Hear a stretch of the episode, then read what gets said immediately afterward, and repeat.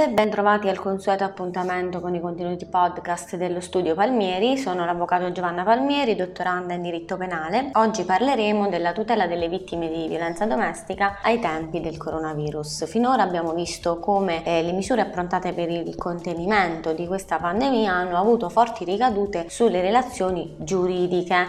Oggi verificheremo insieme come l'emergenza introduca eh, scenari peculiari anche nelle relazioni relazioni umane, innescando delle dinamiche che sono correlate alla necessaria permanenza nella casa familiare. Le misure approvate per contrastare l'emergenza possono infatti avere un notevole impatto sulle crisi familiari già in atto, andando ad aggravare quello che è il triste fenomeno della violenza domestica. C'è da dire che in questo periodo le chiamate ai centri antiviolenza si sono drasticamente ridotte, eh, alcune procure anzi hanno fatto addirittura sapere che c'è stata una sensibile diminuzione delle denunce per maltrattamenti. Questo calo eh, non vuol dire regressione, ma è proprio il segnale di una situazione in cui le vittime eh, hanno maggior timore di denunciare per non trovarsi ancora più esposte all'aggressività del partner. Pensiamo che sicuramente non è facile chiamare un numero verde per chiedere aiuto quando il tuo carnefice si trova a due passi da te quando non hai vie d'uscita in questa eh, diciamo situazione di clausura forzata. Un altro timore delle vittime è senz'altro quello di eh, essere costrette a lasciare la loro abitazione, ad esempio dopo la denuncia per entrare in una struttura di accoglienza con tutte le paure legate anche al rischio di contagio. Ebbene, preciso sin da subito che il nostro ordinamento giuridico prevede delle misure che vi illustrerò atte proprio a scongiurare questo rischio, cioè il rischio che in conseguenza di una denuncia siano le vittime a dover lasciare la propria abitazione anziché i carnefici. Andiamo per gradi.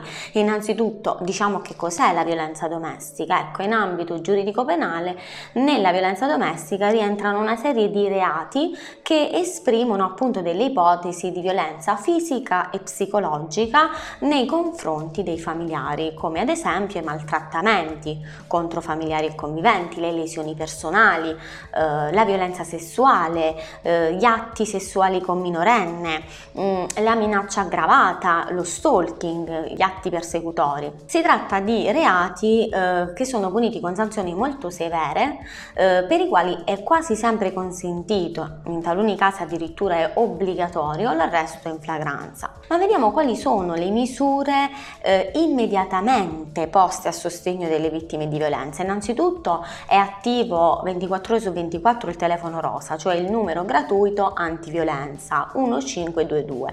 Quando eh, si chiama questo numero risponde eh, un operatore il quale nei casi di emergenza può veicolare una richiesta di intervento alle forze di polizia.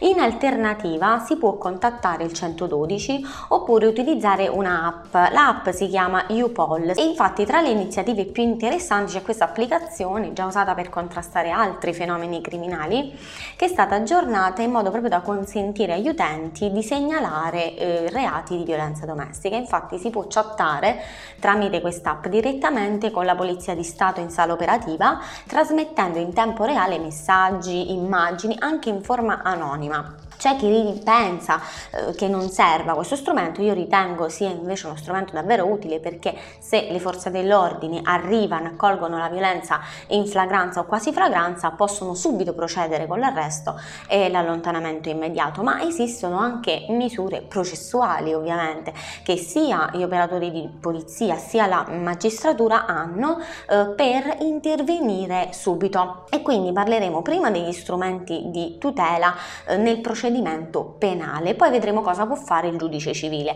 Allora, il nostro codice di rito che cosa prevede? Prevede tra le misure cautelari quella dell'allontanamento dalla casa familiare. Questa misura consiste appunto nella prescrizione a chi è indagato o imputato per questi fatti di lasciare immediatamente la casa familiare o di non farvi rientro o di non accedervi senza l'autorizzazione del giudice. In casi di particolari esigenze di cautela il giudice può estendere la portata di questa misura vietando ad esempio l'avvicinamento allontanamento a determinati luoghi abitualmente frequentati dalla persona offesa.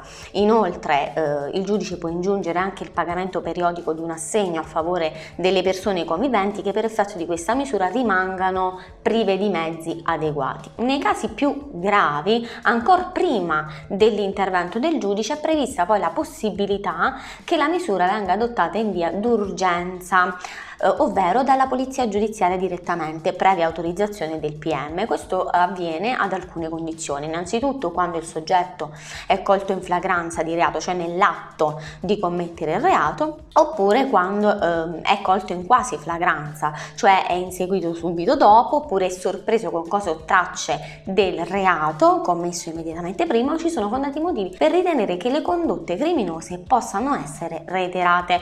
Però eh, questa è una misura importante importante perché se il soggetto non rispetta le prescrizioni imposte, il giudice potrà sostituire l'allontanamento con una misura più grave come ad esempio la custodia cautelare in carcere e inoltre il mancato rispetto della misura in esame eh, costituisce nuovo e diverso reato. Infatti è stato introdotto questo nuovo reato proprio nel, nel, codice penale nel 2019 all'interno di questo noto intervento normativo chiamato codice rosso per cui chi viola la misura dell'allontanamento viene punito perciò solo con la pena eh, della reclusione dai 6 mesi ai 3 anni. Abbiamo visto le misure penali però abbiamo anticipato anche che il nostro ordinamento prevede anche delle misure diverse da quelle penali che eh, presentano il vantaggio di superare un po' quella ritrosia che ha normalmente la vittima a denunciare o querelare un familiare violento. Si parla degli ordini di protezione contro gli abusi familiari. Quindi quando la condotta del coniuge o di altro convivente è causa di grave pregiudizio all'integrità fisica o morale o alla libertà dell'altro coniuge o convivente, il giudice civile su istanza di parte può adottare con decreto questi ordini di protezione che sono appunto sempre dei provvedimenti con cui si dispone l'allontanamento dalla casa familiare oltre all'adozione di altre misure. Questo strumento di tutela funziona diversamente sicuramente. Nella normalità,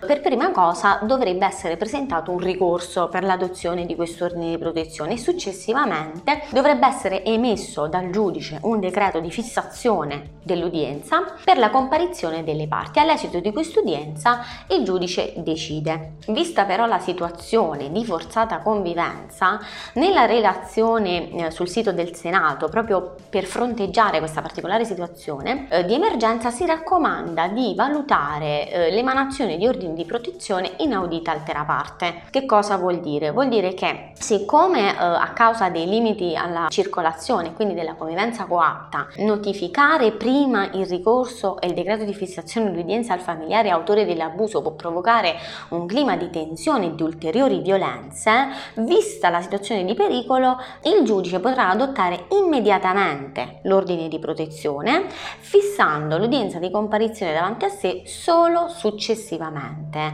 Nel frattempo potrà sentire vari informatori come i vicini di casa, familiari, che insomma possano eh, riferire sui fatti di violenza. In questo modo la vittima di violenza domestica viene tutelata dal rischio di dover forzatamente convivere eh, con l'autore della violenza perché? Perché eh, si instaura il contraddittorio tra le parti ad allontanamento già eseguito. Quindi in conclusione tutte queste misure per proteggere le vittime vittime di violenza domestica esistono, sono efficaci. Quindi io non posso che suggerire a tutte le vittime di violenza sia fisica che psicologica, uomini, donne che siano, di trovare il coraggio di denunciare queste condotte perché si tratta di reati, di non aver paura e in caso di dubbi di non esitare a contattare il legale di fiducia. Grazie per l'attenzione, vi ricordo che tutti i contenuti sono sul sito www.studiolegalepalmieri.eu dove troverete anche tutti i nostri contatti. Vi saluto e al prossimo podcast.